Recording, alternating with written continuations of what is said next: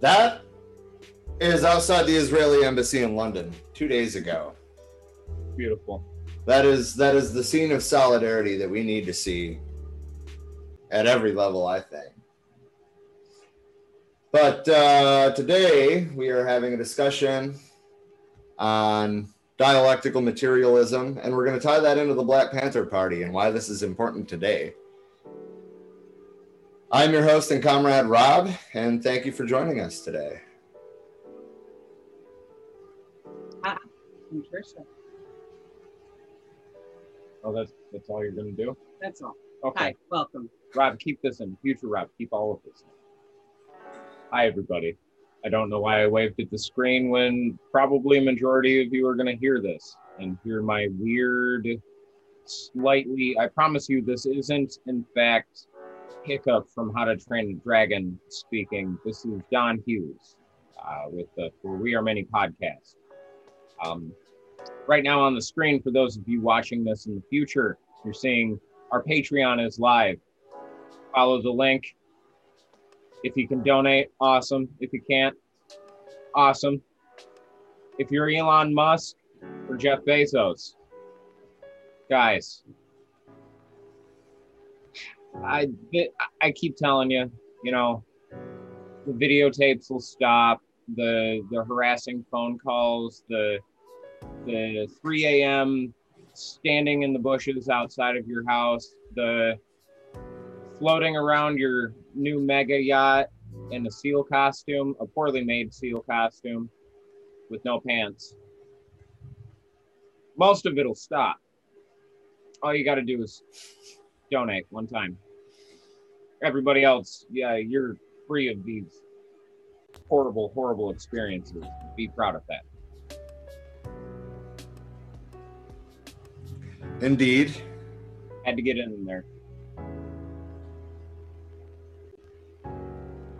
So um, I guess we can just jump right in. I feel like a good place to start is like the dictionary definition of dialectical materialism. So we're, we're in this case we're talking about Britannica, um, but the dialectical materialism is a philosophical approach to reality derived from the writings of Karl Marx and Frederick Engels.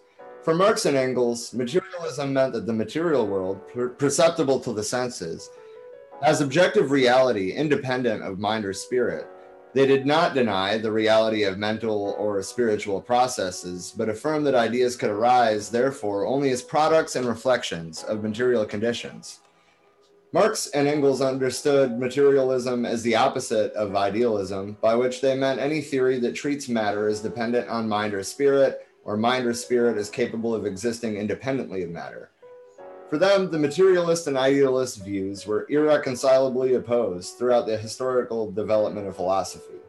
They adopted a, a thoroughgoing materialist approach, holding that any attempt to combine or reconcile materialism with idealism must result in confusion and inconsistency. Um, so they, they go a little bit into about how the conception of dialectics owes a lot to Hegel. Um, Marx and Engels, I believe, both studied Hegel, and he kind of put dialectics into words. And what Marx and Engels did was combined the Hegelian dialectics with their concept of the uh, material reality. Therefore, we get dialectical materialism.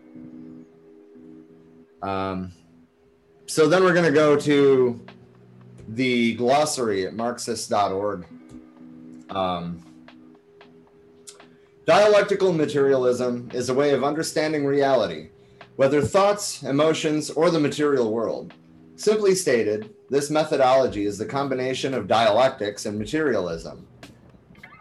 The materialist dialectic is the theoretical foundation of Marxism, while being communist is the praxis or the practice of Marxism. Uh, Engels said in Dialectics of Nature, it is an eternal cycle in which matter moves, a cycle that certainly only completes its orbit in periods of time for which our terrestrial year is no adequate measure. A cycle in which the time of highest development, the time of organic life, and still more that of the life of being conscious of nature and of themselves, just as narrowly restricted as the space in which life and self-conscious self-consciousness come into operation. A cycle in which every finite mode of existence of matter, whether it be sun or nebular vapor, single animal or genus of animals, chemical combination or dissociation, is equally transient and wherein nothing is eternal but eternally changing, eternally moving matter, and the laws according to which it moves and changes.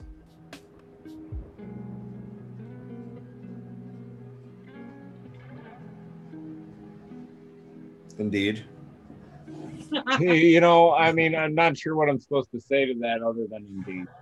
Right. Like, No argument there. Couldn't phrase it better than they already did. So Yeah, I mean, but one thing, and we're going to talk about the Black Panther Party later, obviously, but like one thing that they were really good at was taking these texts and putting them in terminology that, for lack of better wording, that people in the ghetto understood. especially Bobby Seale. Yeah, but I mean, Bobby Seale and Fred Hampton, man. Well, we can't we can't uh, rule out Huey Newton either, Minister Right. of Defense. But again, we'll talk about that later. So Engels went on in Dialectics of Nature to say motion is the mode of existence of matter. Never anywhere has there been matter without motion or motion without matter, nor can there be. Change of form of motion is always a process that takes place between at least two bodies, of which one loses a definite quantity of motion of one quality, for example, heat, while the other gains a corresponding quantity of motion or of another quality, such as mechanical motion, electricity, or chemical decomposition. Dialectics, so called objective dialectics, prevails throughout nature, and so called subjective dialectics, or dialectical thought, is the only is only the reflection of the motion through opposites which asserts itself everywhere in nature and which by the continual conflict of opposites and their final passage into one another or into higher forms determines the life of nature. And uh, lenin added in materialism and empirio-criticism. but dialectical materialism insists on the approximate relative character of every scientific, theory of the structure of matter and its properties. It insists on the absence of absolute boundaries in nature, on the transformation of moving matter from one state to another, that from our point of view may be apparently ir- irreconcilable with it, and so forth. So basically, um, I guess to sum this up in the US, uh, this this back and forth motion in our political system is you know the uh, the Republicans will have a president for eight years or four years or what have you, and then the Democrats will win and they'll have it for four years or eight years, and they just point the blame back and forth. Um, so we we need to figure out how to reconcile these these opposites, so to speak. Um, or acknowledge that our point of view is completely irreconcilable with the existing state. Um, I mean, I guess that's kind of kind of what what is to be done was about. Um, another one more quote for uh, from Engels, rather from the end of classical German philosophy, and they're they're largely referring to Hegel there. Uh, for dialectical philosophy, nothing is final, absolute, or sacred. It reveals the transitory character of everything and in everything. Nothing can endure it before uh, can endure before it except the uninterrupted process of becoming and of passing away, of endless ascendancy from the lower to the higher. An example of dialectical materialism is the materialist conception of history. Um, the term dialectical materialism was coined by, coined by Karl Kautsky and popularized in the Second International after the de- death of Marx and Engels. Um, yeah.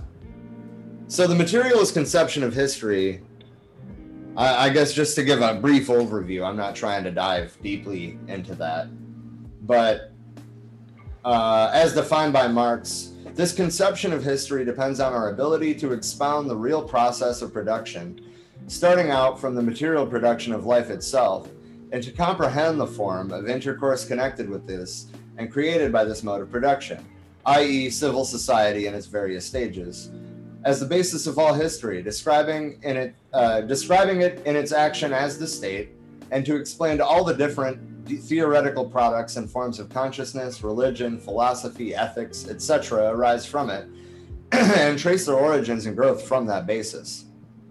Thus, the whole thing can be depicted in its totality, uh, and therefore, to the reciprocal action of these various sides on one another. It, ha- it has not, like the idealistic view of history, in every period to look for a category measuring, for example, measuring periods of history in accordance to certain ideas, but remains constantly on the real ground of history. It does not explain practice from the idea, but explains the formation of ideas from material practice. Accordingly, it comes to the conclusion that all forms and products of consciousness cannot be dissolved by mental criticism, by resolution into self consciousness, or transformation into apparitions, specters, and whims but only by the practical overthrow of the actual social relations which give rise to the idealistic humbug. That is not criticism, but revolution is the driving force of history, also of religion, of philosophy, and all other types of theory. It shows that history does not end by being resolved into self consciousness as spirit of the spirit, but that in it, at each stage, there is a found or there is found a material result, a sum of productive forces, and historically created relation of individuals to nature and to one another, which is handed down to each generation from its predecessor, a mass of productive forces, capital funds, and conditions, which on the one hand is indeed modified by the new generation, but on the other hand prescribes for its conditions of life and gives it a definite development or a special character. It shows that circumstances make men just as much men make circumstances. that's from the German ideology. That's um, that's early Marx. So I mean, I guess that just goes to show that he came into finding his own philosophical viewpoint. He had a baseline, like when he started writing, and expanded on that from there. Um, obviously, he also said, you know, philosophers always you know discuss the world or or point out problems in the world but most philosophers never actually try to change the world Right. The the whole point of all of it is to take some action on that. Philosophy mean- is great when it's discussing ideals and well, Well, that that that depends. Like Nietzsche didn't try to change the world; he just pointed out the bullshit. and in turn, but him pointing out that bullshit did change the world. Yeah. But if you go further back, like uh, the Stoics, Marcus Aurelius, Seneca, um, Epictetus, they all actively tried to bring people into their school of thought so that in turn it would change the world. Same thing. right right Same thing with the um, the more so philosophical aspects of Taoism and Buddhism, not the religious aspects, which are still there. It's just you can separate the two. It's easier for Western culture to separate. Them. yeah um so i mean i think you're you're getting at something important which is that society has done this in the past Yeah, um, it, it but Marx, out. Marx, I think, was the only philosopher of his day that was actually putting forth a plan to change anything. Yeah. And see, it worked out in the past in like in Rome and Greece because, you know, they had important people that were going to these philosophers to learn these philosophies and actively practicing them. And then when those guys stopped being in power, shit kind of went downhill. Right, right. Which I think is kind of like part of what Marx and Engels were trying to get at. They were trying to give a self-correcting process. Um which I mean that that's why, you know, like obviously like this is the expounding of ideas, which is also funny because it's the idea that ideas don't make history. um, anyway, so there there is that contradiction, but that being said, it kind of points to the contradictions in nature, how they rectify themselves, evolution. Um, and essentially, he was trying to spur humanity to, in some ways, return to nature. I mean, we we living in a class society for for most most people at this point is hundreds of years, if not thousands. Um, I think has taken us very far away from our natural evolution. Not to say that uh, you know Rome and Greece weren't class societies; they were, but those are the contradictions that caused them to fall. I mean, there's so much that caused them to fall. Well, yes, but I mean, ultimately, it was these contradictions coming to light. True. And Um, using lead for fucking once they- yeah, yeah. How do you? Well, I mean, that that has to to do with the material conditions, though. It's not like the ideas weren't good. right? They used to powder it down, sweeten their wine, which is Man. interesting. It, it, it's really interesting that um, the reason that Caesar initially invaded Gaul and then attempted to invade uh, Germany was because those tribes stopped the importation of um, of uh, Roman wine because they believed that it was making their people stupid, for lack of a better way of wording it. Well, I mean, I mean, it was. It was, because it had fucking lead in it. they literally went and were like, we would appreciate some unleaded things. right. kind of like how I asked. Would you like your wine leaded or unleaded? Right. Well, that's even how I still order uh, water any restaurant in Flint that I go to. Um, I'll take unleaded. You know, my friends that live in in in the actual city of Flint say that the water is clean now. I know this is going completely For completely some people, it is. It For is? some, it is. Okay. Well, and, not- and, and actually, a, a good majority of the city, but the problem is the underserved, poor areas that had the biggest problem to begin with still haven't been fixed. Okay. I was just I was wondering because I haven't lived in Flint in a long time, and I mean obviously the friends that I have that live in Flint don't live in all of Flint. right, right, right. For what's happening in one area. Oh, that's a that's a very fair question though, and I believe that we're still supposed to at some point. Uh, I don't know if Dean had any luck reaching out to Melissa Mays, but we should be talking about that at some point in the future. Uh, so I guess we're gonna move on to the Black Panther Party. It's not. Do you uh, have anything you want to say before we like start talking about this book? Um.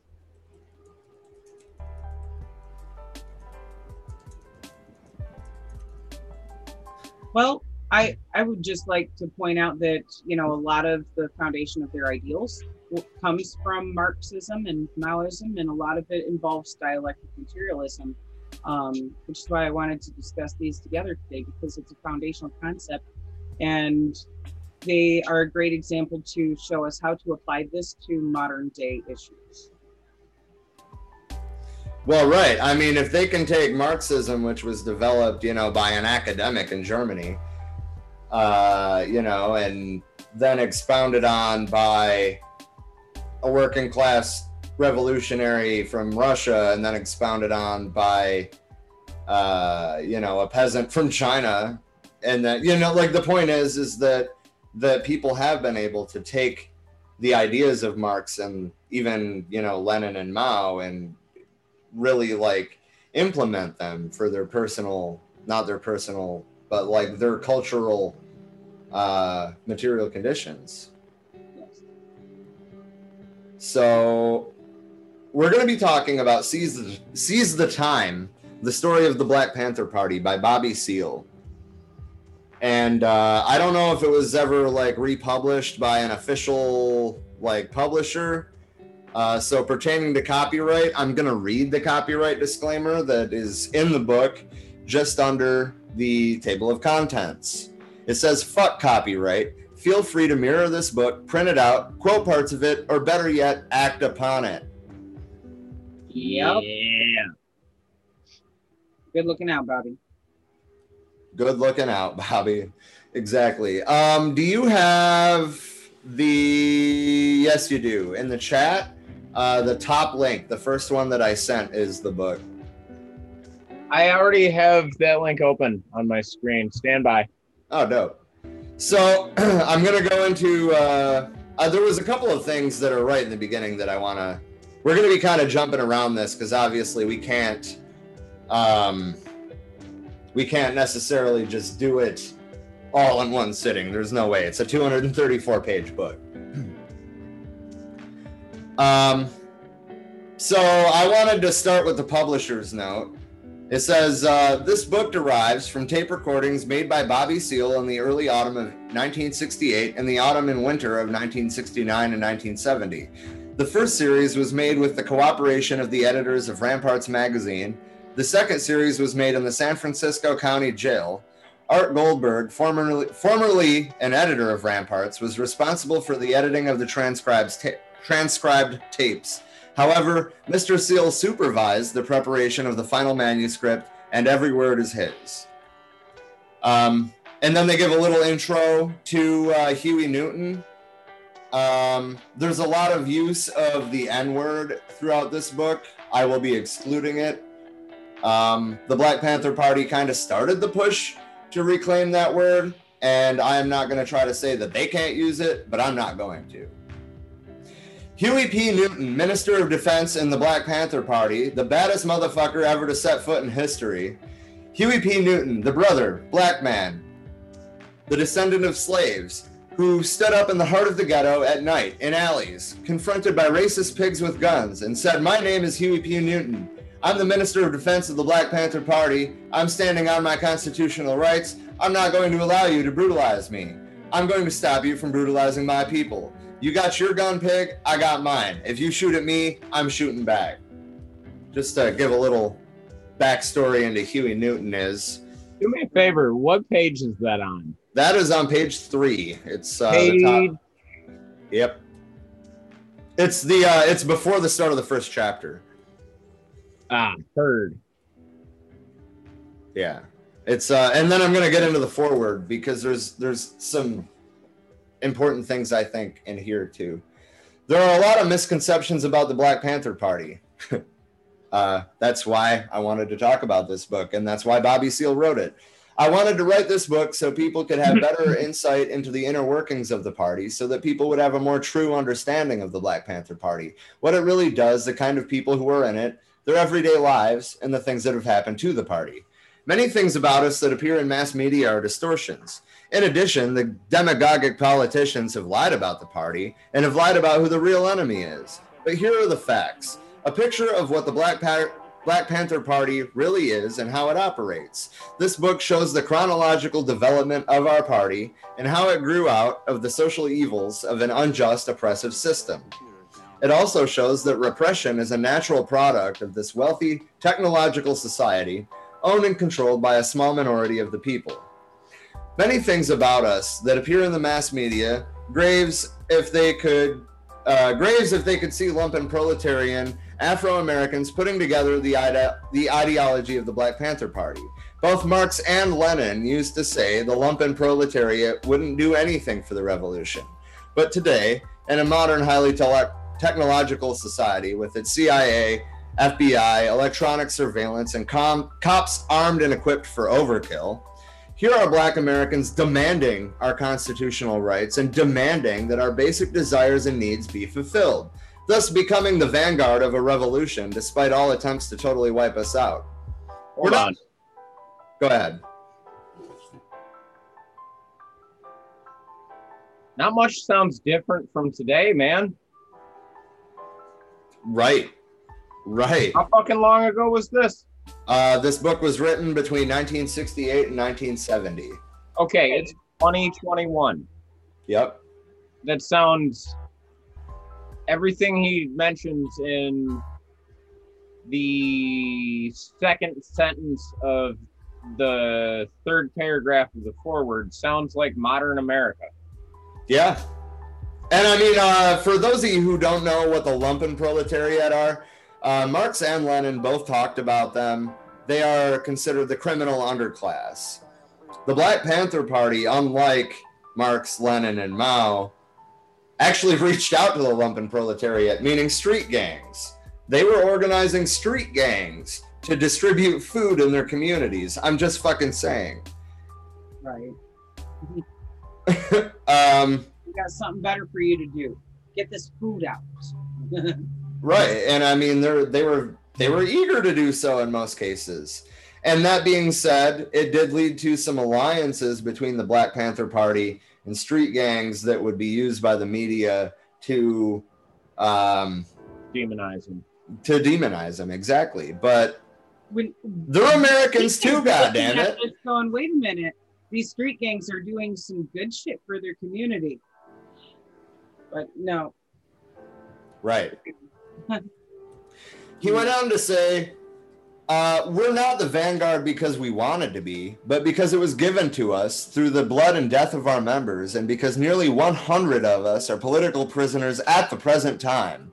So I see this book as the work of our leader and Minister of Defense, Huey P. Newton, and of uh, Alprentice, quote, Bunchy Carter, Bobby Hutton, John Huggins, Fred Hampton, Mark Clark, and all of our brothers who have been murdered, and of political prisoners like Ericka Huggins, Landon Williams, Rory Hithe, and the Panther 21 in New York, the Panther 14 in Connecticut, of political exiles like uh, Eldridge and Kathleen Cleaver, and all the dedicated Black Panther Party members functioning throughout the country.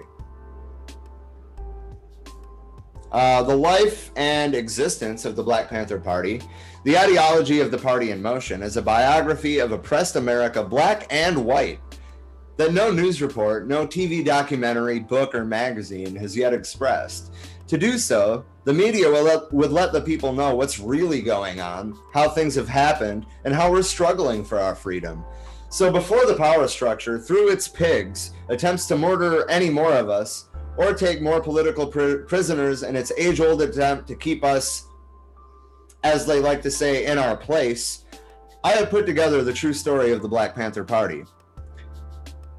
Um, it goes on to who he dedicates the book to, but essentially his revolutionary brothers. I'm uh,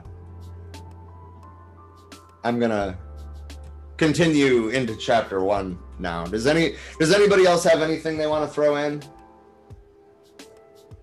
Nah, Nothing at all. No. I just I just want to I can't reiterate. follow Bobby Seale. That's fair. That's I'm fair. not gonna follow Bobby Seale. Come on now. Oh man. Uh, but I, I just want to point out one more time that the the the importance of them reaching out to the lumpen proletariat. They were kind of written off by previous revolutionary Marxist movements, and uh, it was believed that that was the best course of action. But I think that the Black Panther Party does a really compelling job uh, of showing us that it doesn't have to be that way. If we're lifting up everybody, we're lifting up the lumpen proletariat. Do you mean to tell me that they want to be criminals? No, they want a better life. Still the proletariat. Exactly.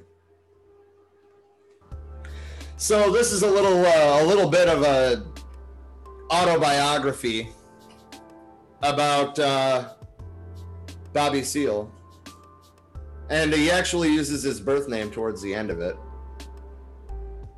Or no, never mind. That's referring to his son. My bad. Anyway, when Malcolm when Malcolm X was killed in 1965, I ran down the street. I went to my mother's house and I got six loose red bricks from the garden. I got to the corner and broke the motherfuckers in half.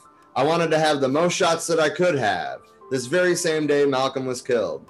Every time I saw a patty roll by in a car, I picked up one of the half bricks and threw it at the motherfuckers. I threw it I threw about half the bricks and then I cried like a baby. I was righteously crying. I was pissed off and mad. Every patty I'd see, whop, I'd throw a brick and it would hit the cars and zoom, they're driving down the street and I'm throwing bricks for a motherfucker. I thought that was all I could do. I was ready to die that day. Kenny Freeman and the rest of the cultural nationalists came down there to get me, and I told them to leave me alone. I said, "Get away, you." And words So are. we're I, I'm reading ahead and I don't know that we're gonna be able to read the next part of this. Let's replace it with motherfucker. Okay. But he uses motherfucker a lot. It's got to be something that he doesn't use. Cat. You cats are crazy. Okay, now you're just sounding like the fucking FBI when they were writing those pamphlets, pretending to be Yeah. coming from the Black Panther Party. Yeah. I'm sorry, Don't- dude. I just yeah. Don't. Um, can't help it that minute. I got mad and I busted a window in the house. I put my fist through a window. I told them all, fuck it, I'll make my own self into a motherfucking Malcolm X. And if they want to kill me, they'll have to kill me. That was a big change with me, and they never understood that. Uh, Eldridge says Malcolm X had an impact on everybody like that. Malcolm X had that impact on me. Uh, when my wife already had a baby boy, I said the N word's name is Malik Nkrumah Stigoli Seale. I probably butchered that, and I hope I didn't. Um, and I see what you're I see what you're getting at, Don. Because Stigoli was a, a bad N-word off the block and didn't take shit from nobody. All you had to do was organize them, like Malcolm X, make them politically conscious. All we have to do is organize a state, like he attempted to do. Uh, he was a bad motherfucker, and Malcolm X was a bad N word. Huey P. Newton showed me the N word on the block was 10 motherfuckers when politically educated, and if you got them organized. Man, that see, I can uh, see, yeah, I couldn't, I couldn't just replace it with motherfucker. Right. I I see. Yeah, what you mean there. There's there's so many motherfuckers.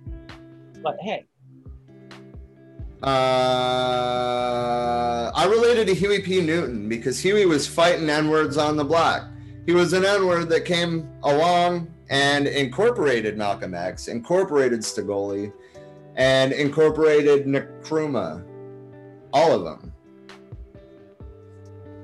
Um, so basically, he was uh, born in Dallas in 1936. Um, he grew up with a brother, a sister, a cousin. Uh, and a lot of things a lot of things affected the way he saw things. Um, obviously i skipped part of the book because that was kind of the idea anyway. Um, but i think it's important to, to to take a look at what his childhood was like. Um, you know he he talks about how he was raised like the average black man like a brother in the black community. And I know that none of us talking about this right now wholly understand what that's like. I mean, we have a bit of a picture from the outside, but this is from his perspective, and I think that's important. Um, the farthest back I can remember is when I was unjustly whopped by my father. I can never forget that. My uh, father and mother were having an argument. I suppo- I was supposed to be washing some shit in the back or some shirt in the backyard of a house we had in San Antonio. I was the oldest of three children, was about six years old. I remember very vividly that I was playing in the back and how my father told me to get the wash basin, put some water in it, in it, and wash his shirt. I tried to wash his shirt, but I guess I started playing. He was arguing with my mother, and it had something to do with that shirt. My father came outside and was mad at me because I hadn't finished the shirt. He took his belt off and really beat me. He went back inside the house and argued again with my mother. I was crying. When he came back and beat me again, my mother came out and stopped him and snatched the strap away, but he got it back from her and argued with her. Then he pushed her and beat me again. He told me to wash that shirt. I never forgot that beating. I never had because it was an unjust beating. The argument he was having with my mother was directly related to him taking it out on me, and that's not right. My father was a carpenter in Port Arthur, Texas. My mother had left him a couple of times, and one time when they got back together, he built a house up from the ground. My father was a master carpenter. That's where I learned my carpentry work. I learned drafting in school, but I knew basic building structure just from being around my father. He taught it to me and my brother uh, off and on while we were growing up. I grew up just like every or any other brother. We didn't always have money. During the war, we had a little money, but after my father built the house, he went to San Antonio, and then we were back in poverty again. It was still wartime, and there was some money around. But I remember that whenever my mother and father rented a house, they would rent half out to some other people, like a whole family. I think the first time I really began to oppose things that I saw was when we were at Cardonesi's village. That's probably wrong. Uh, the government housing project in Berkeley. People were living in poverty and semi poverty. We lived in very crowded conditions with my mother's twin sister and her son. The, the place was always dirty. My mother always tried to save money, but the money was used up every time my father was laid off. He wasn't able to get in the union at that time. Later, he and three other guys were the only black cats in the Carpenters Union in all of California. We lived in poverty mostly because of my father's eighth grade education. His father used to be rough on him. My father was a lot rougher on me in certain periods of my life, just like his father was rough on him. His father used to beat him, and one day my father left and wouldn't work for his father anymore. I pulled the same thing. One day I stopped and wouldn't work for my father anymore because he wouldn't pay me.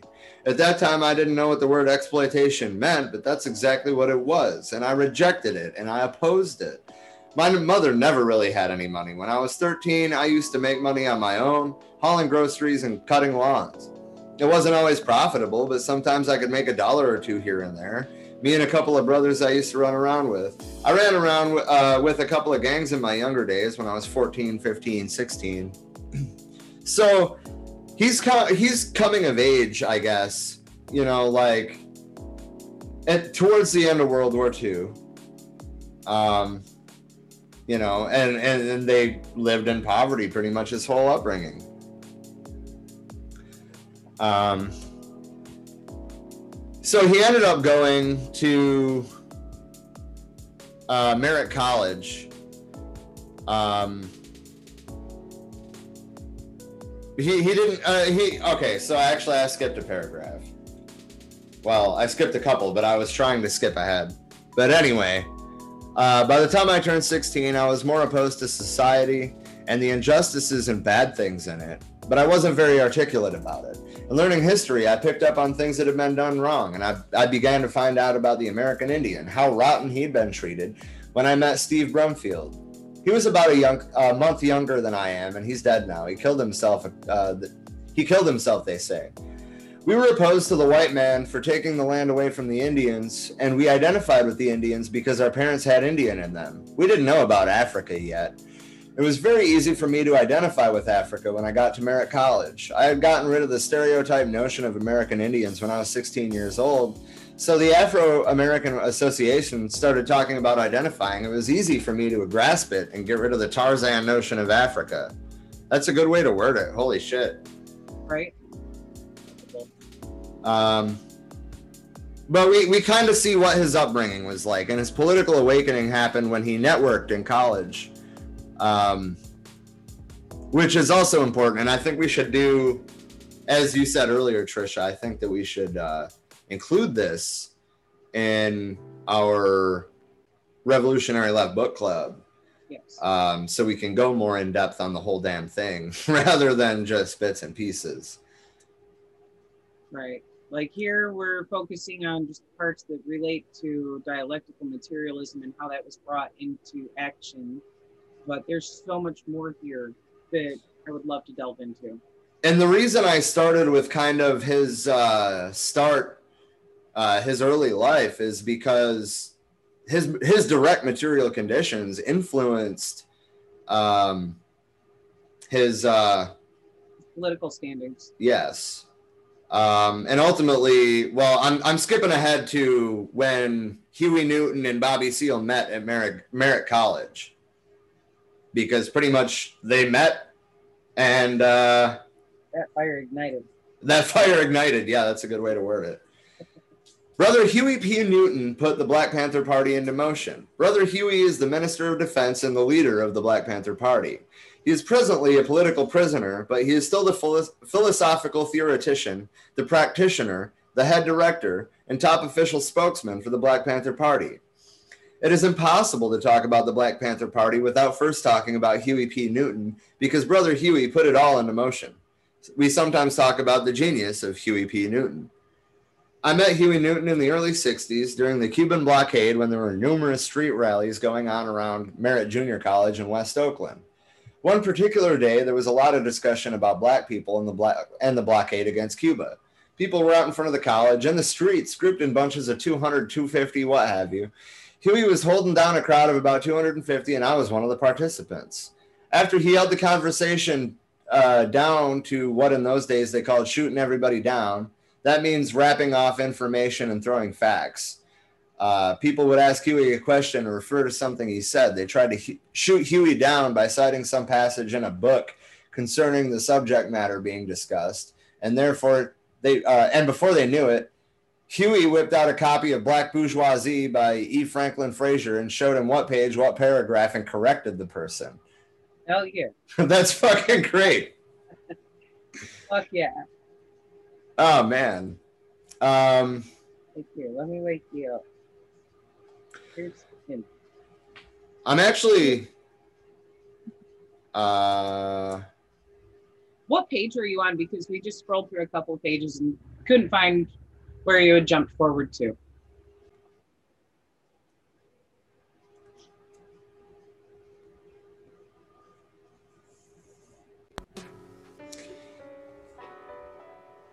Huey was a large influence on the whole campus. I got to know where Huey was on campus. I wasn't a running partner of Huey's then, but I was catching him on the streets. We would all wig out behind Brother Huey, and I guess everybody respected Huey's mind and also Huey's guts. He had something about him that he didn't drive over people, but he would never let anyone drive over him, especially in a violent and rowdy fashion, because I didn't know it at the time, but I learned later Huey had a kind of hidden reputation on the block with the brothers. There were cats all over East and West Oakland who had reputations for being bad, and they were known throughout the community for being bad. Uh, Huey didn't have this kind of reputation. The bad cats terrorized the community, and Huey terrorized the bad cats. You heard a lot of stories about Huey. Like one night at a party, Huey accidentally stepped on some brother's shoes, and Huey stepped back and said, Excuse me, brother. Uh, the brother, he was bad, one of those bad dudes, said, Motherfucker, excuse me, don't re-shine my shoes. Huey knew his brothers very well. When the dude slid back to the side and dropped his arm slightly, slightly to the right, hanging behind his right thigh, Huey saw this. He knew this was the time to fire. Next thing you know, Huey fired on him and decked him, and uh, all the other bad dudes at the party, who were this deck dude's friends or partners, wanted to show who this cat thinks he is. And so they, they jumped up and said that Huey needs his ass kicked. And Huey told them, I'll fight all of you at one or one at a time or all of you at the same time. And you won't wait outside for me. I'll be waiting outside for you. And then he walked outside and waited and dared them to come outside. oh man, that's that's epic, frankly. Right? um, and this is something I. What was that, Don? I continue.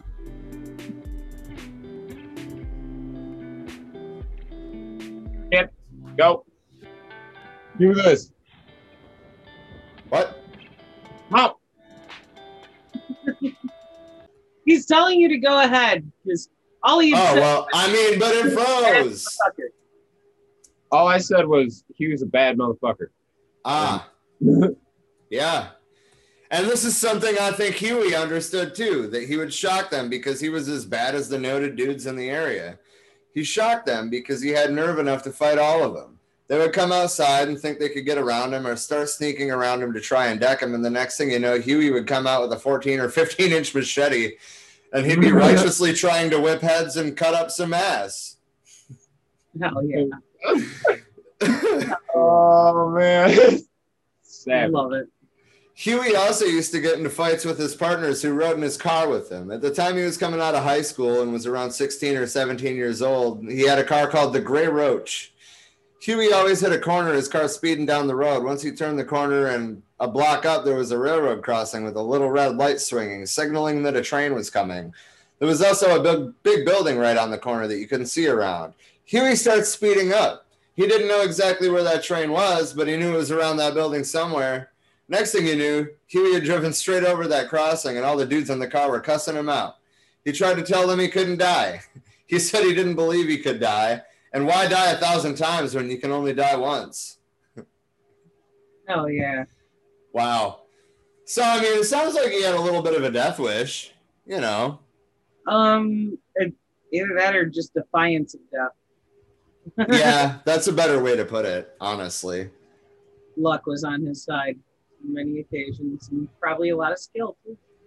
So now I'm going to go ahead and uh, skip to. Uh, we're going to skip quite a bit this time, actually. Uh, but I do want to give a brief overview, overview of what I'm skipping. Uh, but the uh, the time came when Huey Newton broke with the cultural nationalists, and I mean that I think that's an important move. Um, but I that's kind of a lot to dive into right now. Um, the sole students in the advisory council. Um, I guess actually that's where we'll pick up. What page is that on the doc? Uh, page 17. Roger. I had been running with some cultural nationalists for around two or three years, the so called West Underground RAM, a revolutionary action movement. I got very frustrated with those cats. I didn't think they were going to do anything, and I became very discouraged about being able to work with them. They had a lot of paranoid hang ups and they began to accuse me of things. They had so many bullcrap suspicions I couldn't deal with them. I broke loose from those cats. I got mad at them one night and busted down their door. All the N words hid behind their own damn beds. At that point, I couldn't deal with them anymore because they they wouldn't defend themselves against even me. There were four or five of them in the pad, but they ran hiding. hiding. I didn't just, I just didn't respect them anymore. I was thinking to myself, later for these dudes, I'm to find myself a righteous partner to righteously run with. I really hadn't seen Huey for over a year now. One night, I was just sitting on the street in front of James Oliver's house, about a half a block up the street from Merritt College, and Huey came by. I didn't know who it was at first. I was sitting there in the car drinking a beer or something, and Huey flashed a little flashlight through the window. I think he recognized my car. I had seen him walking down the street a couple of times, but I think he knew that I had that car. Uh, I said, What's happening, man? I said to myself, Now this is who I ought to be in running with. Um, I wanted Huey to be a part of the same national cultural nationalist group I'd been running with.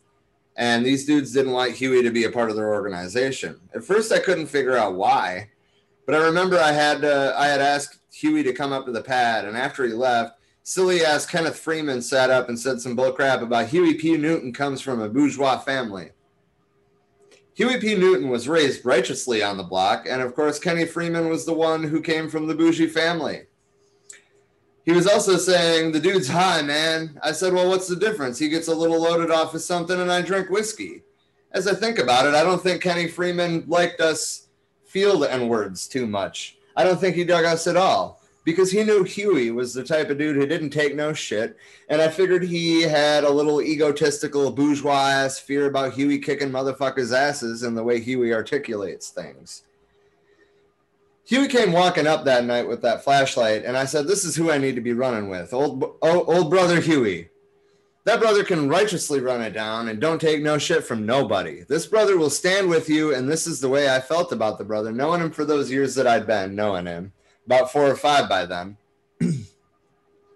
I started talking to the brother about the struggle, and I think he must have recognized that I was well frustrated with those cultural nationalists, the so called underground RAM. One day I went over to his house and I asked him if he had read Fanon. I'd read Wretched of the Earth six times. I knew Fanon was right and I knew he was running it down, but how do you put you how do you put ideas like his over? Huey was laying up in bed thinking, plotting, I knew what he was doing. He used to tell me he was plotting to make himself some money on the man. He was involved with day to day survival like the average brother on the block. He said no, he hadn't read Fanon. So I brought Fanon over one day. Uh, that brother got to reading it, and man, let me tell you, when Huey got a hold of Fanon and read it, I I had always been running down about how we need this organization, that organization, but never anything concrete. He would be thinking hard we would sit down with Wretched of the Earth and talk, go over another section or another chapter, and Huey would explain it in depth. It was the first time I had ever met anybody who could show a clear-cut perception of what it said or what was said in one sentence or a paragraph or a chapter and not have to read it again. He already knew it. He'd get on the streets. We'd be walking down the street and getting some discussion with somebody, and throughout the process of this discussion and argument, Huey would be citing facts, citing that material, and giving perception to it. At that time, he was given the same basic concepts as he's given now, but he's in a wider and broader area because he's had a lot of experience in leadership in the Black Panther Party. His development now is at the head of re- uh, revolutionary struggle, but he always had this vast ability to do things along with the proper perspective, and he could run it down and get things going. Which, I mean, frankly, that's important. I guess what, what he's saying in long form here is that Huey Newton was a doer. He was a very action oriented person. Right. He, he also knew what to say to inspire the people around him to action. Right. Um, Huey was one for implementing things, and I guess this is where the Black Panther Party really got started. because once Huey got hung on that, he started explaining how he had to get something going. Before the Black, uh, Black Panther Party came, the uh, student Soul Students Advisory Council. Some of the other cultural nationalists in the college and a couple that I'd broken up with and got tired of messing with, they were jiving to me and are still jiving. Some of them came around. Uh, they were talking about starting some organization, a school campus organization. Well, Huey and, Huey and I got interested in the thing, and a couple of other cats, Virtual Murrell and Alex Papillion.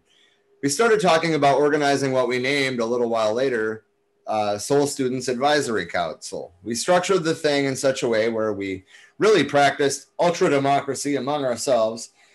At the same time, Huey wanted to make the thing very meaningful. So the so-called central group of the Soul Students Advisory Council consisted of Virtual Murrell, Murrell, Alex Papillion, Bobby Seale, Huey Newton, Isaac Moore, and a couple of jive cultural nationalists around here.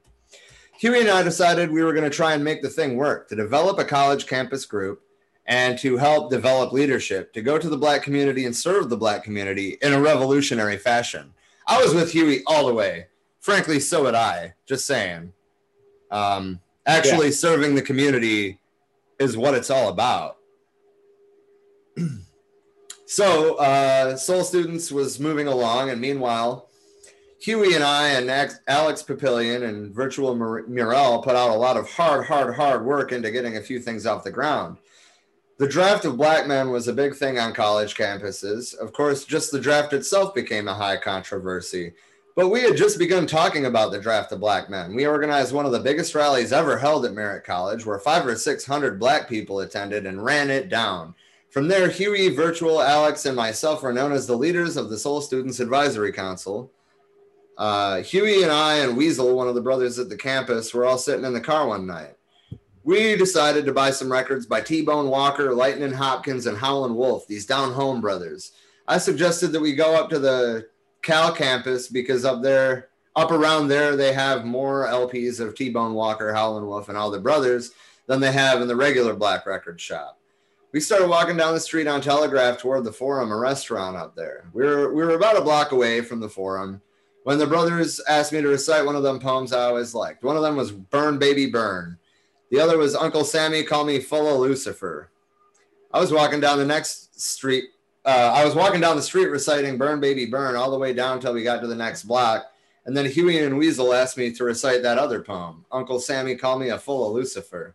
So I got to reciting that poem. I said two or three words, and we got in front of the forum across the street. One of the brothers, Weasel, got over and picked a chair up. It's kind of a sidewalk restaurant. He said, Here, Bobby, stand on this. So we set a chair up by the curb there, and I got on the chair and hollered, Uncle Sammy, call me full of Lucifer. When I said that, I went on to recite the rest of the poem. Then someone said, Do it again. Run it, run, run it down again, man. So I got to the part of the poem where it says, You school my naive heart to sing red, white, and blue uh, stars and stripes song. Some uniformed pig cop walked up.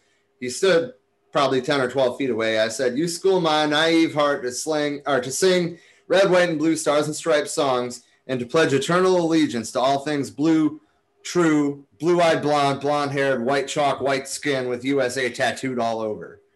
Man, when I said that, this cop walks up and says, You're under arrest. I got down off the chair and said, What are you talking about? You're under arrest. Under arrest for what? What reason do you have for saying that I'm under arrest? And he says, You're blocking the sidewalk. Doesn't that sound familiar?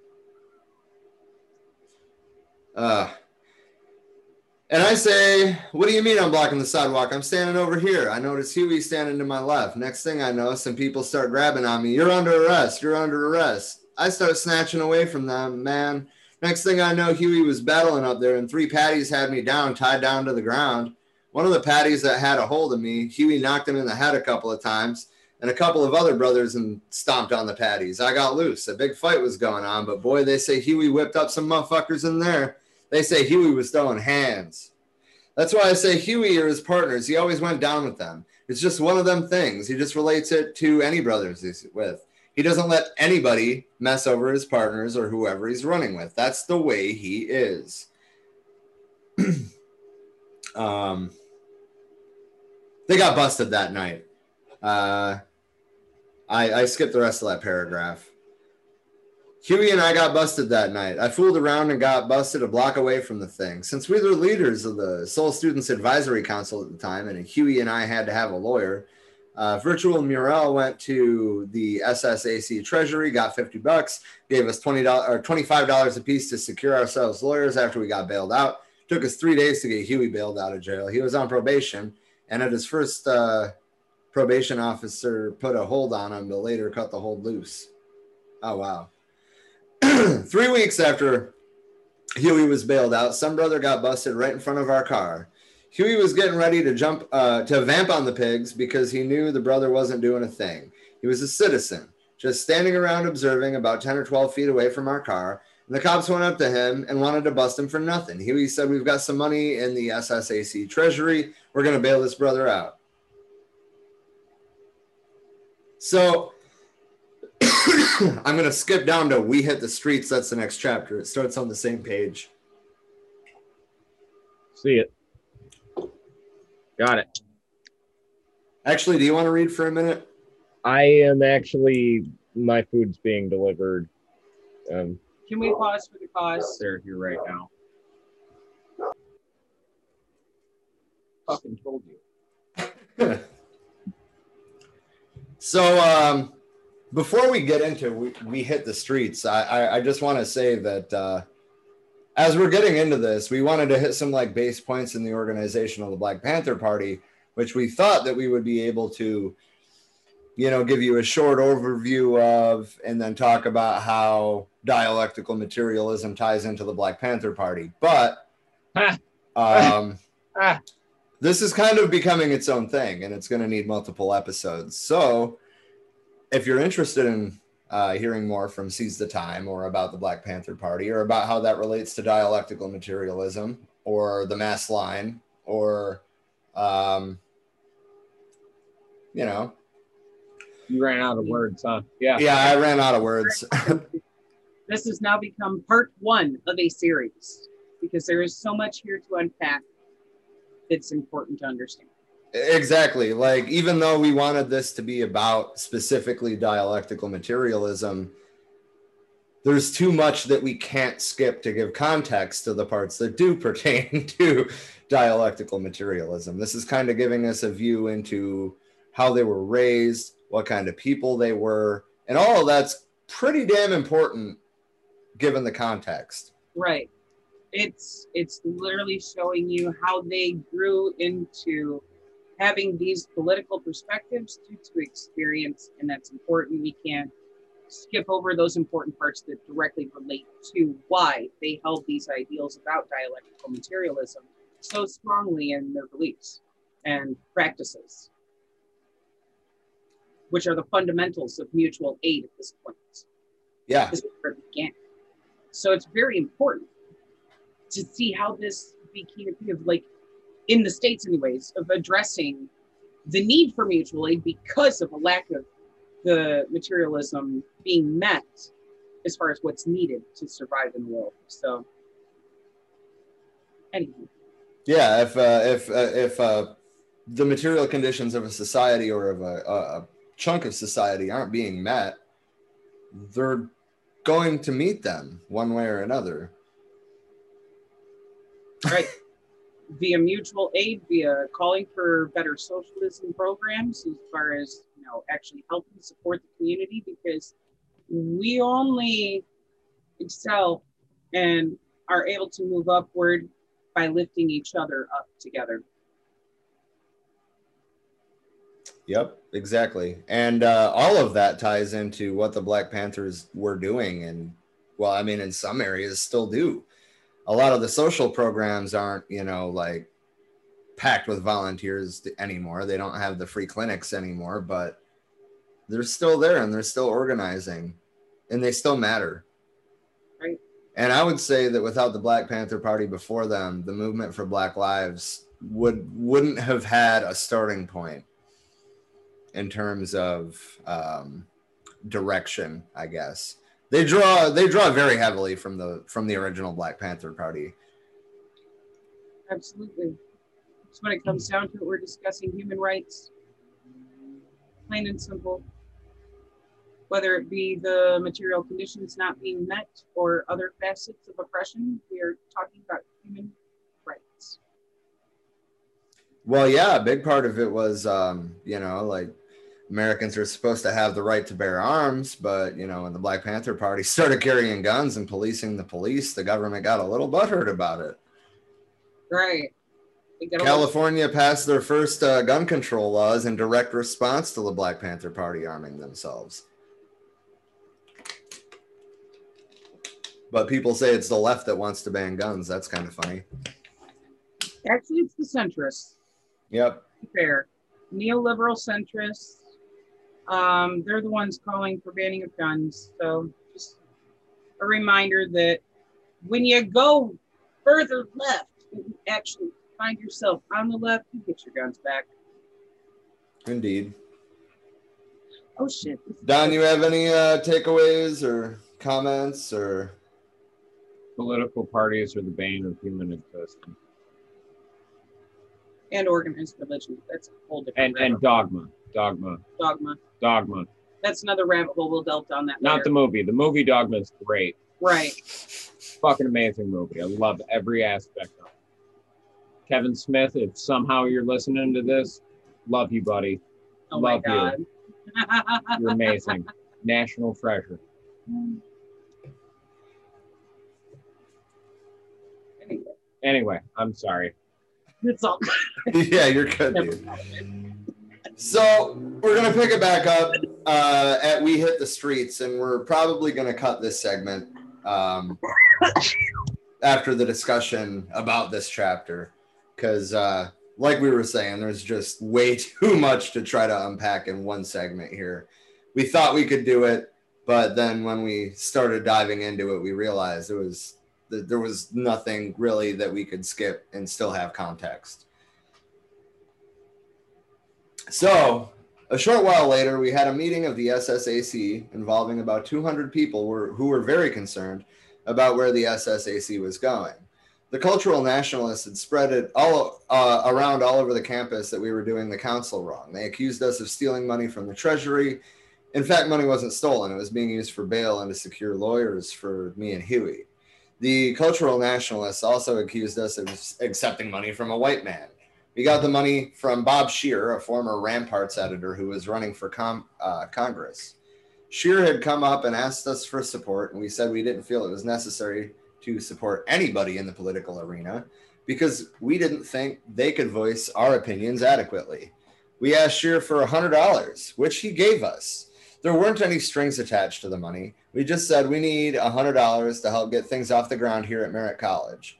But we felt we knew what we wanted to do because Huey had already run it down to the central group of the SSAC that we had to arm ourselves. This was way before the Black Panther Party, maybe 11 months before. Huey had run it down to Douglas Allen, to Isaac Moore, to Kenny Freeman, and to Ernest Allen that what we needed to do was to involve the Black community. Um, and I'm just going to like chime in here involve the Black community. Um, and this is obviously put in in more everyday wording but what they were trying to do is build a mass line. Um, they were trying to to really build dual power in the way that mao was talking about but we'll get to that later because that that wasn't the direction that they took it until later. Um, Huey understood the meaning of what uh, Fanon was saying about organizing the lumpen proletariat first, because Fanon explicitly pointed out that if you didn't organize the lumpen proletariat, if the organization didn't relate to the lumpen proletariat and give it a base for organizing, the brother who's pimping, the brother who's hustling, the unemployed, the downtrodden, the brother who's robbing banks, who's not politically conscious, that's what lumpen proletariat means. That if you didn't relate to these cats, the power structure would organize these cats against you. Huey said to all these cats on the central committee of the SSAC that we are going to have to show the brothers on the block that we have an organization that represents the community, and we're going to have to show it in a real strong fashion. So Huey suggested to the central group that we bring these brothers off the block, openly armed, onto the campus and bring the press down. We would reach the community because the press would be hungry for it and show them on Malcolm X's birthday, May 19th, that Malcolm X had advocated armed self defense against the racist power structure and show the racist white power structure that we intend to use the guns to defend our people. All these cu- cultural nationalists, these underground RAM bastards, all of them were scared and rejected it. And I even have to say that Virtual Murrell wasn't hot on it. Even Pal- uh, Alex Papillion, uh, Papillion wasn't too hot on it. The only people hanging on to it were Huey P. Newton, Newton leading it and me following Huey P. Newton because I dug Brother Huey because I felt I knew what the hell he was talking about because at this time he was explaining to me that you implement through practice, not just through a bunch of words, what Fanon was talking about. Am right. And again, I want to chime in here to reiterate uh, that you implement practice or you implement through practice, not just through a bunch of words. Um, and that that's been a long-standing thing in most communist parties is that you actually have to do the things you're talking about not just talk about it.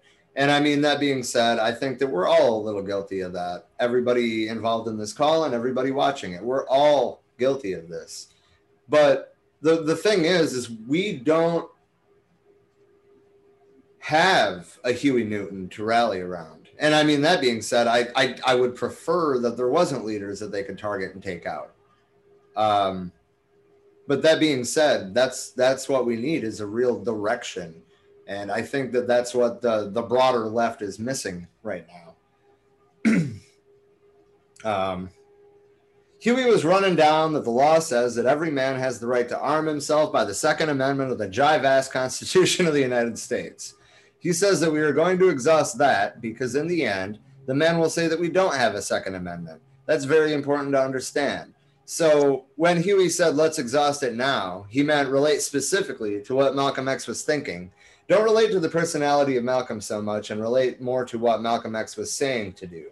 This is what Huey was trying to implement within the confines of the Soul Students quite a while before the Black, Black, Black Panther Party got started. All these cats rejected it. Douglas Allen, the rest of them, they were scared. They were shook. Um, Huey defined them as a bunch of scared cowards this is when we really, really began to pick our bone with these cultural nationalist cats in the SSAC.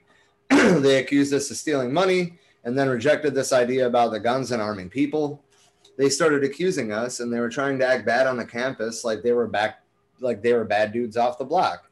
You get these cultural nationalists that think they're bad. They're better than anybody else. So Huey says, if they think they're bad, we're gonna get our shit. I had a nine millimeter pistol, and Huey called up his boys, the pimps, the thugs off the block, uh, it says in parentheses, people always call them thugs. And he called up his nephew, who, like the brothers on the block, just like to fight.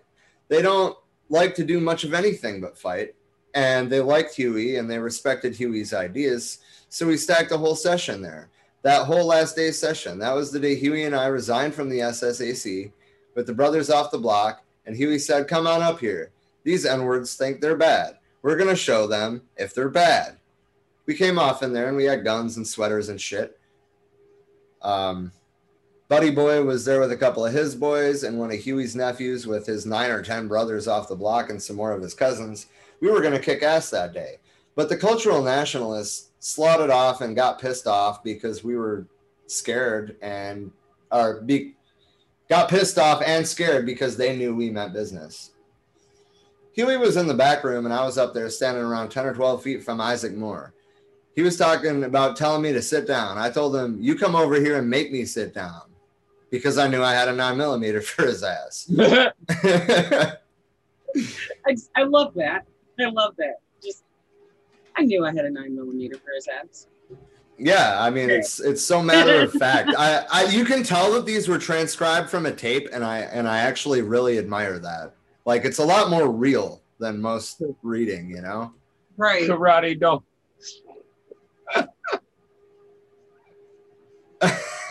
Reading ahead, bro. yeah, I just did too. Isaac Moore was supposed to know a little bit of karate, but if he got acting bad, I was just going to prove to the N word that karate don't judo chop buckshots and pistol bullets. right. listen, listen. Something to know about karate. Gun beats karate every time. Yeah. Yeah. Gun beats karate every time. Yeah. I mean, especially from 10 or 12 feet. You know, if it was like five feet, the reaction time could be a variable, but Well, I mean, if it was five feet or less, there's also slight possibility you might have opportunity to disarm somebody, but you better hope they don't have skills to match yours when it comes to hand-to-hand combat. well, yeah, fair. And I'm betting he had that to back that fucking nine millimeter up. Just saying, like, yeah, you don't bring karate to a gunfight. All right, continue Anyway. on. Uh, anyway, so I'm, I'm skipping a paragraph. It says they talked all that shit about us stealing money and swayed the Jive College intellectuals to think that we were stealing money. We told the fuckers we weren't stealing money and that we took the money and bailed out one brother. And uh, Virtual Murrell said I took 50 bucks and I gave 25 to Huey Newton and 25 to Bobby Seale to secure themselves a lawyer for that shit that happened up on Telegraph.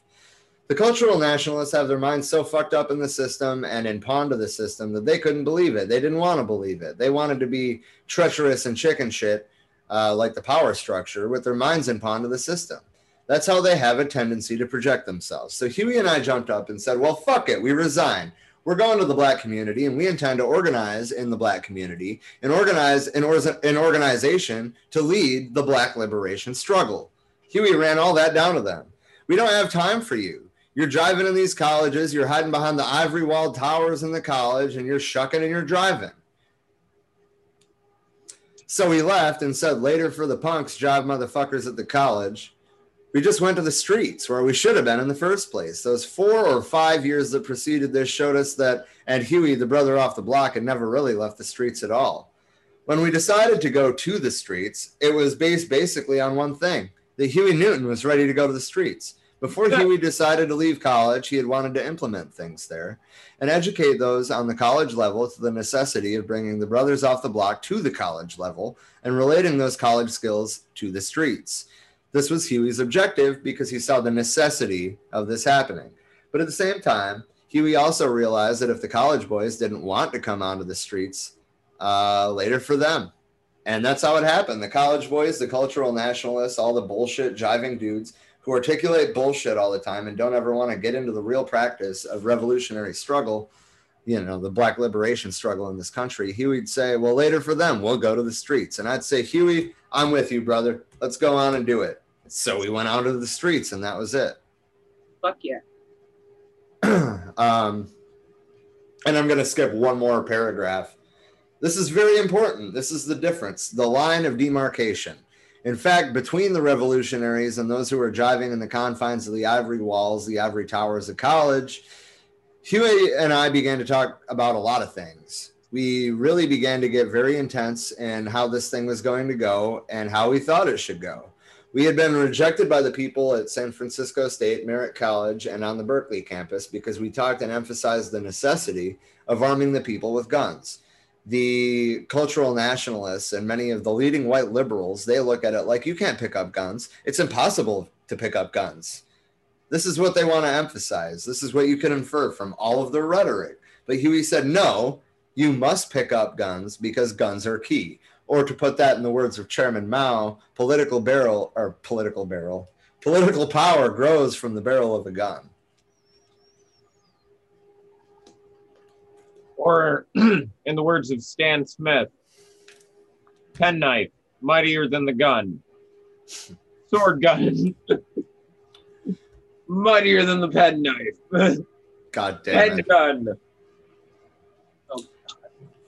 So this is where we're gonna cut uh, where we're gonna cut this segment. And the next the next piece, honestly, is really where we're gonna start tying in dialectical materialism.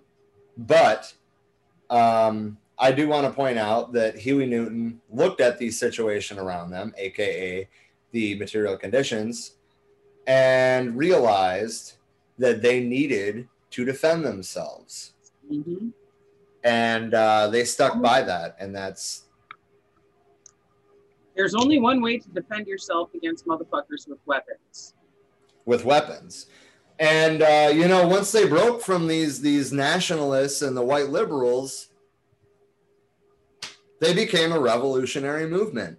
Um, and, and like you know, now they they're getting into the next chapter is going to be using the poverty program, and that's really where they start trying to improve the material conditions of their people, and that's really where I think dialectical materialism is going to really come in in this work. Um, so you know, just if if you want to look ahead, it's going to be page twenty three on the PDF. Um, but I'm excited for this mini series. Honestly, I'm glad that we decided to do it that way instead of trying to cram it into one episode. Yeah, there's just too much here. And like, as weird as this got, this is gonna sound coming from some fucking hillbilly that lives up in northern Michigan. This makes so much. This is so much easier for me to read than fucking Mao. I believe It that. makes sense to me. I can understand this. I mean, I can understand Mao. I, I don't get me wrong. I'm smarter than I let on, but like, it's so much easier for me to process than how than Mao's vocation. Well, yeah, and I mean, so I had to do a lot of pertaining to the Little Red Book. I had to do quite a bit of, of research into what China was like under Japanese imperialist rule, and um, you know, as its own culture before that, to kind of get context of why they were doing things the way they were doing things. Ultimately, they were taking the science of Marxism and the direction of Lenin to make it fit Chinese society. And that's why it doesn't necessarily resonate with us as well. Yeah, Yeah. but this this is America. This is this America. It this is like the things that they're describing remind me of growing up in Flint. Yeah. Well, I mean, let's not forget that there were Black Panthers in Flint. Yeah. Of course. There are Black Panthers in Flint.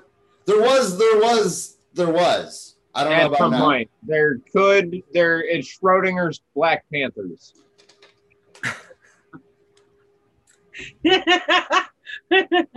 You know, Oh, I I shit. thought that joke Yeah. had been done to death.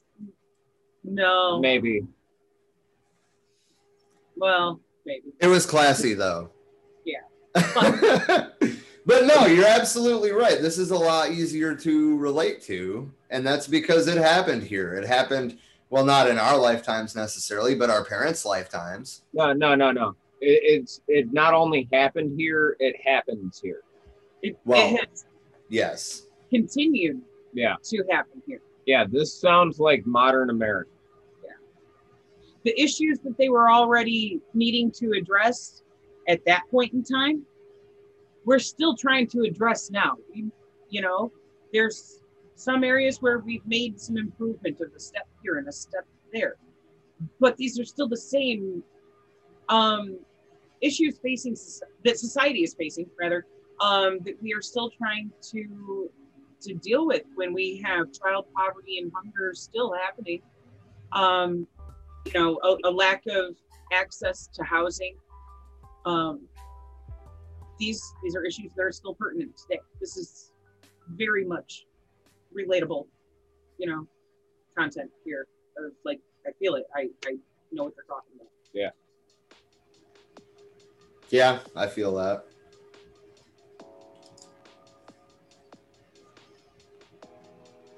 I have something I want to end the recording on, so let me know when we're about to end it, so I can.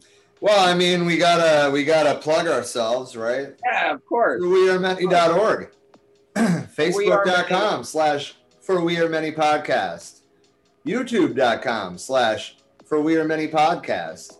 And everybody's favorite, patreon.com slash for We Are Many Podcast. Uh, Elon, Elon, buddy.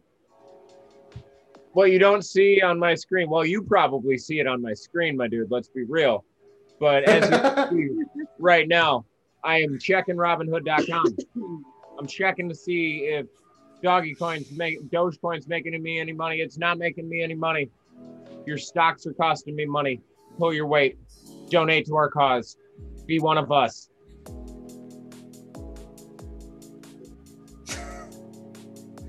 Um, also, I think I'm going to make this a habit for a while. Um, but one of the things that I would like to say at the end of our segments for a while is solidarity with the people of Palestine.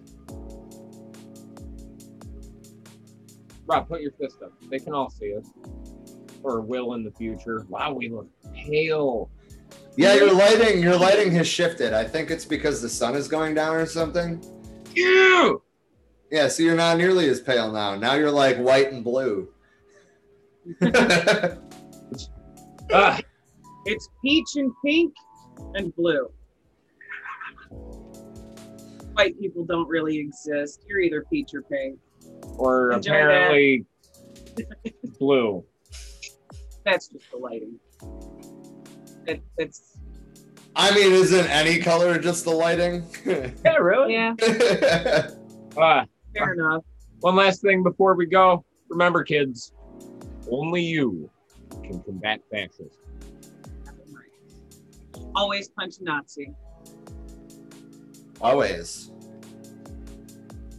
And for my uh, comrades of color or my trans comrades, your existence is in many ways threatened every single day. And I encourage you heavily to take the advice of Bobby Seale and Huey Newton and Fred Hampton and arm yourself. Be able to defend yourself at any time.